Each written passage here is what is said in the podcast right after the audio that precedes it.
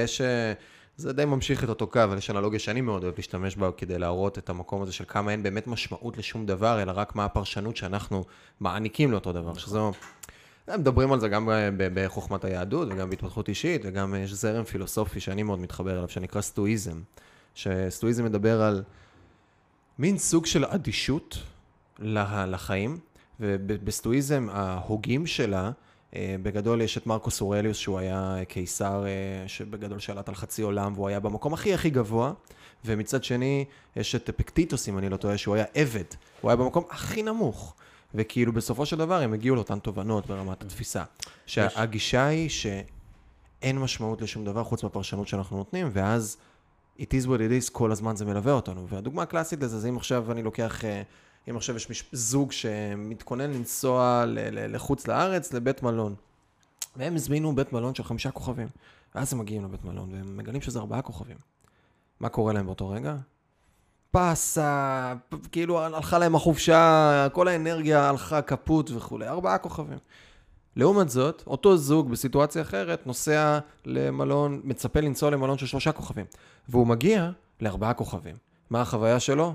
אושר, עונג, איזה כיף, שדרגו אותנו. עכשיו, בשני המקרים, אני מגיע למלון ארבעה כוכבים. הסיטואציה הפיזית, החומרית, מה שאני חווה הוא אותו דבר בדיוק. נכון. אבל בפעם הראשונה הציפייה שלי הייתה לחמש, והתבאסתי, והפעם השנייה הציפייה הייתה לשלוש, ושמחתי. וזה כאילו מראה כמה בסופו של דבר הכל, וזאת איזושהי תובנה עמוקה ששוב, נורא קל לדבר עליה כאן עכשיו וזה, אבל ברמת היום-יום לחוות אותה באמת ולהפנים אותה באמת, כמה זה לא טריוויאלי להבין שבסופו של דבר אנחנו נותנים את הפרשנות לדברים שאנחנו חווים אותם. והמשמעות היחידה היא הפרשנות שלנו. זה מאוד מאוד נכון, וזה מתחבר באופן ישיר לתיאוריה שאולי אחת התיאוריות הכי מצוטטות היום בעולם הכלכלה. אמ, על החלטות פסיביות ואקטיביות. Mm-hmm. איך אנחנו למעשה מובילים בכך שאנחנו אדישים לאיזשהו משהו, או לא מקבלים בתוך תוכן מסוים, בתוך תהליך מסוים, החלטות אקטיביות, לזה שאנחנו פשוט לא יוצאים מאזור הנוחות שלנו. Mm-hmm. זאת אומרת שיש דוגמה מופתית לאדם שיושב מול הטלוויזיה ורואה סדרה שהוא מאוד מאוד אוהב. אז אחוזי הרייטינג מראים שסדרות שמגיעות אחרי סדרות מאוד מוצלחות, רייטינג הם, גבוה. הם ברייטינג גבוה יותר בשלושה אחוז באופן טבעי ביחס לאיכות הסדרה, ולמה? כי אתה יושב, מול הטלוויזיה, השלט נמצא בקצה השני. אתה באי קבלת החלטה, כן. אתה, אתה בפסיביות. Mm-hmm. והעובדה הזאת שמקבלים החלטה פסיבית, זה משהו שמוליך אותנו הלך הרוח של להתרגל, של להיות רגילים לאיזשהו תהליך, תהליכים אקטיביים. וקבלת החלטה אקטיבית, כמו לפתוח שקית של מזון, או להעביר ערוץ ב, ב, ב, ב, בשלט, או לחלופין להגיע למלון הזה, ולדעת שאם יש מלון במרחק של כמה בלוקים משם, ויציעו לאותו בן אדם שיתאכזב כי הוא הגיע למלון שהוא לא ציפה להגיע אליו, לעבור לאותו מלון אחר, בהנחה והוא כבר יתמקם באותו מלון, 90 אחוז שיגיד, אה, עזוב אותי, אני כבר פה. יש את הדוגמה הכי, הכי, הכי חזקה למה שאתה אומר, שכתובה בספר של דן אריאלי, שב... זה. מאמר שהוא בערך צוטט. אה, של דן אריאלי? לא, לא, לא המאמר ספציפי? של שני... אה, חבר'ה של אה, הכלכלה, כלכלה התנהגותית.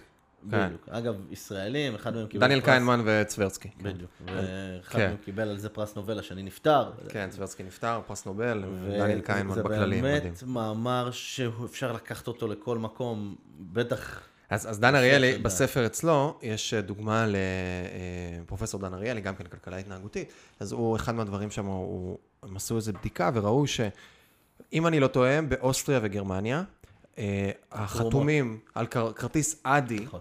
היה כאילו, ב, אני לא זוכר אם זה אוסטריה או גרמניה או וייסה ורסה. אוסטריה 90 אחוז. אוסטריה... שוודיה 90 אחוז. אוסטריה 90 אחוז, שוודיה 90 אחוז, וגרמניה, משהו כמו, לא יודע מה, 15, 7 אחוז, 12 אחוז. מספרים מאוד מאוד נמוכים, וכאילו דיפרנציאציה שהיא לא לוגית, זה לא איזה סטיית תקן. עכשיו, מסתכלים גם מספרים גדולים של כל האוכלוסייה. ולמה? כמה אנשים חתומים על כרטיס אדי, ואז הם אמרו, התחילו לעלות ספקולציות. אולי משהו בעקבות המלחמה, שאירים, דברים.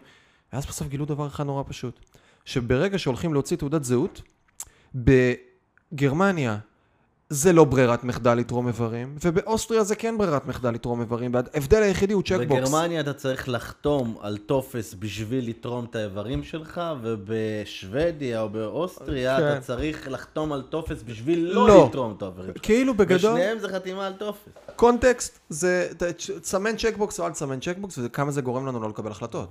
עכשיו, איפה זה לדעתך משפיע עלינו בחיים האישיים שלנו? כל דבר, לא רק בחיים האישיים, גם בחיים הקולקטיביים. מראים את- אותה דוגמה בדיוק, על פיצה שאדם מקבל עם תוספות, ופיצה שאדם מקבל בלי תוספות. הפיצה בלי התוספות היא מאוד מאוד זולה, הפיצה עם תוספות היא זולה באותה מידה, בהנחה והוספת לפיצה בלי תוספות נוספות, ומראים תמיד שהבן אדם יאכל יותר תוספות בברירת המחדל שבו הוא מקבל 12 מלכ- מלכתחילה. לקחו את התהליך הזה, שהוא מאוד פרסונלי באכילת פיצה, והשליכו אותו על uh, תהליך השלום של פלסטינאים וישראלים, והראו שכאשר נותנים רשימת מכולת שהיא אה, דמויה לתוספות בפיצה לישראלים ופלסטינאים, שיודעים דבר או שניים, כולם אקדמאים, אה, למלא איזה יישובים צריך, אה, איזה יישובים אפשר לוותר עליהם, לסמן בעיגול, או שלסמן בעיגול את היישובים שאי אפשר לוותר עליהם, השינויים דרסטי. ב- בצורה קיצונית. אתה מבין כאילו איך התנהגות של אדם עובדת הרבה. על חוסר רציונליות. ב, אני לא, יודע, לא, כל אחד הוא רציונלי ב, ב, בעולמו, כן? אבל זה, זה התנהגות שבמידה והעיניים של אדם פקוחות לעובדה הזאת, והוא יודע ויש לו את הידע והוא לומד וחוקר, יש לו את היכולת להתנהל בתוך מצבים שהם גם, עם, גם, גם כשהם מצבי קיצון, בצורה יותר מושכלת.